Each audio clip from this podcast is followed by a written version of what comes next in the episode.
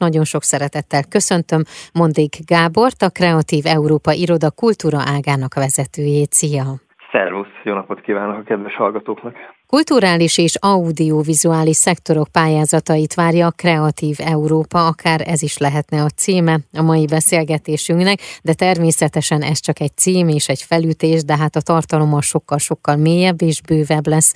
A Kreatív Európa az Európai Bizottság támogatási programja a kulturális és audiovizuális szektorok számára. A 2014-es, 2020-as programot folytatva a szervezet 2021-27 közötti időszakban is támogatja az európai kulturális és kreatív szektorokat. Tekintsünk egy picikét vissza, hogy milyen volt a 2014-2020 közötti időszak, akár számokban, akár megvalósulásban, akár mondjuk, ha azt nézzük, ilyen statisztikát, hogy miből volt a legtöbb pályázat. Nagyon sokféle projekttel lehet ugye pályázni, gyakorlatilag ugye, amivel én foglalkozom, kultúrággal, ott gyakorlatilag minden kulturális területről lehet pályázni, tényleg igazából két feltétele van. Az, hogy nemzetközi legyen a projekt, nyilván európai fókusszal, és kulturális legyen. Ahány projekt, annyiféle tevékenység. Vannak olyan tevékenységek, amik gyakoriak, tehát mondjuk konferencia szervezés, workshop szervezés, mobilitási programok, művészek, műtárgyak utaztatása egyik országból másikba, tehát közösen nemzetközi szinten előadások készítése, tehát nagyon-nagyon sokféle dolog lehet, ami támogatást kaphat.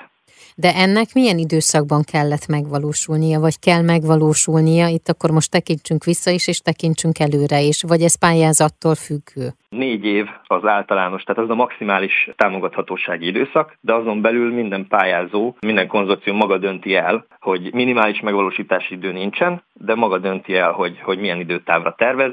Egy kisebb projekt általában egy-két éves, mondjuk egy nagyobb projekt az, az inkább pedig három-négy éves. Ezekben te részt veszel és nyomon követed, hogy melyik hogyan áll? Alapvetően ugye nekünk ugye feladatunk, mint iroda mhm. egyrészt a, a pályázóknak a pályázat beadása előtt a támogatása. Az nagyon fontos, hogy mi ugye pályázatot nem írunk, és nem is írhatunk, viszont minden segítséget megadunk ahhoz, hogy ezt a, a pályázók minél könnyebben tehessék meg. És a második része a feladatunknak pedig az, hogy nyilván abból a célból, hogy további pályázókat buzdítsunk arra, hogy pályázzanak, a nyertes projekteket is népszerűsítjük. Nyilván mi mint magyar iroda, a magyar részételen megvalósuló pályázatokat. Akkor az a jó, hogy ez mindig egy ilyen sikerélménnyel is zárul, ugye? Hát tulajdonképpen igen, tehát azt nagyon jó látni, hogy azokat a számokat, amiket az előbb elmondtam, hogy azért elég sok szervezetnek sikerül részt venni ezekben a pályázatokban, és tényleg egészen elképesztő dolgokkal lehet néha találkozni, úgyhogy igazából én azt gondolom, hogy büszkék lehetünk. Ugye minden kulturális szektor számára vannak nyitott pályázati területek, amire szervezetek pályázhatnak konzorciumban, nemzetközi nemzetközi kulturális projektekkel, és aztán lehet ugye egyéni művészeknek is, és kulturális szakembereknek is szóló mobilitási felhívás, rezidencia programba jelentkezni, valamint kifejezetten a könyvkiadási szektorban tevékenykedő szervezeteknek is van pályázat. Hogyan tudnak jelentkezni? Mi a menete? Mi az első lépés? Hát gyakorlatilag ugye ez, ez egy közvetlen uniós pályázat, ami ugye azt jelenti, hogy most már van az Európai Bizottságnak egy központi oldala, ahol az összes ilyen közvetlen uniós pályázatra lehet jelentkezni. Ez egy elektronikus felület, ennek a neve Funding and Tender Opportunities Portál, és ezen található meg az összes pályázati felhívás. Nyilván, hogyha ebbe a rendszerbe valaki regisztrál, akkor onnantól kezdve bármilyen ilyen közvetlen uniós forrásra tud pályázatot benyújtani. Nyilván ez az adminisztratív feltétele, az egyéb feltétel pedig nyilván az, hogy, amint említettem, ugye általában konzorciumban szervezetek pályázhatnak, kivétel, mit említettél, a Culture Moves Europe nevezetű kezdeményezés, ahol egyéni művészek és kulturális szakemberek pályázhatnak, és gyakorlatilag itt, itt, itt az a lényeg, hogy legyen egy jó ötlet, legyenek meg hozzá a nemzetközi partnerek, tulajdonképpen ennyi kell a pályázathoz, és aztán persze nyilván ezt a pályázatot meg is kell tudni írni. A vendégem Mondi Gábor, a Kreatív Európa kultúra ágának a vezetője, már is folytatjuk a beszélgetést.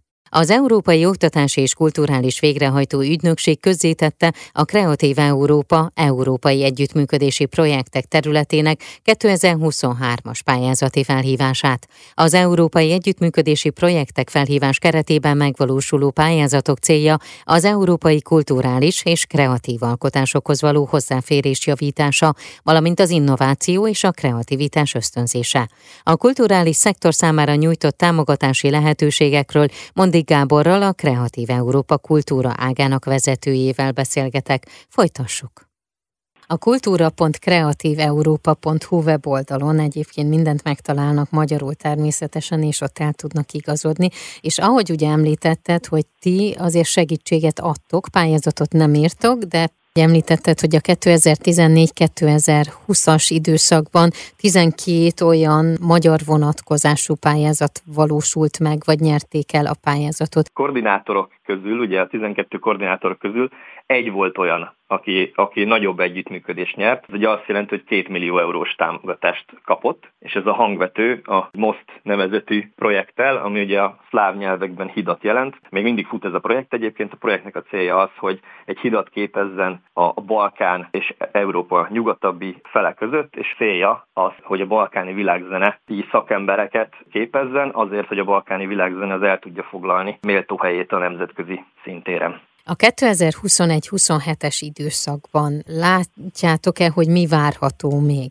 Hát az biztos, hogy ezek a pályázati területek, amikről most beszélünk, ezek állandó pályázati területek, tehát ezek minden évben megjelennek, ez nagyon fontos információ, tehát hogyha ha valaki most esetleg a mostani körről lemaradna, az ne keseregjen, mert minden évben ezek meg fognak jelenni. Ez érthető a, a mi fordításra is, az együttműködési projektekre, és egyébként az egyéni mobilitási programra, ez minden évben lesz. Gyakorlatilag ugye egy, egy 7 éves keretprogram, tehát a 7 év alatt olyan lényeges, gyökeres változások nem várhatóak, de, de természetesen megjelenhetnek pilot projektek, vagy, vagy egyéb olyan, olyan dolgok, amik újdonságnak számíthatnak. Milyen határidők vannak most, amire érdemes figyelni? Az Európai Irodalmi Művek Forgalma pályázatnak következő évi határideje az február 21-én várható. Ez is minden évben lesz, tehát aki erről a határidőről lemaradna, az jövő évben is pályázhat majd. Az Európai Együttműködési Projektek pályázati határideje február 23-án lesz,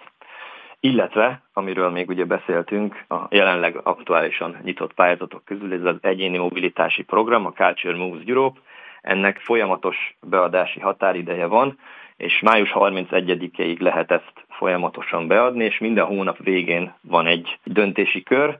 Tehát kultúra.kreatíveurópa.hu oldal, itt mindent megtalálnak, és akkor én arra biztatok mindenkit, hogy vegyen részt pályázati tájékoztatókon, és nyissanak Európa felé is. Köszönöm szépen. Én köszönöm.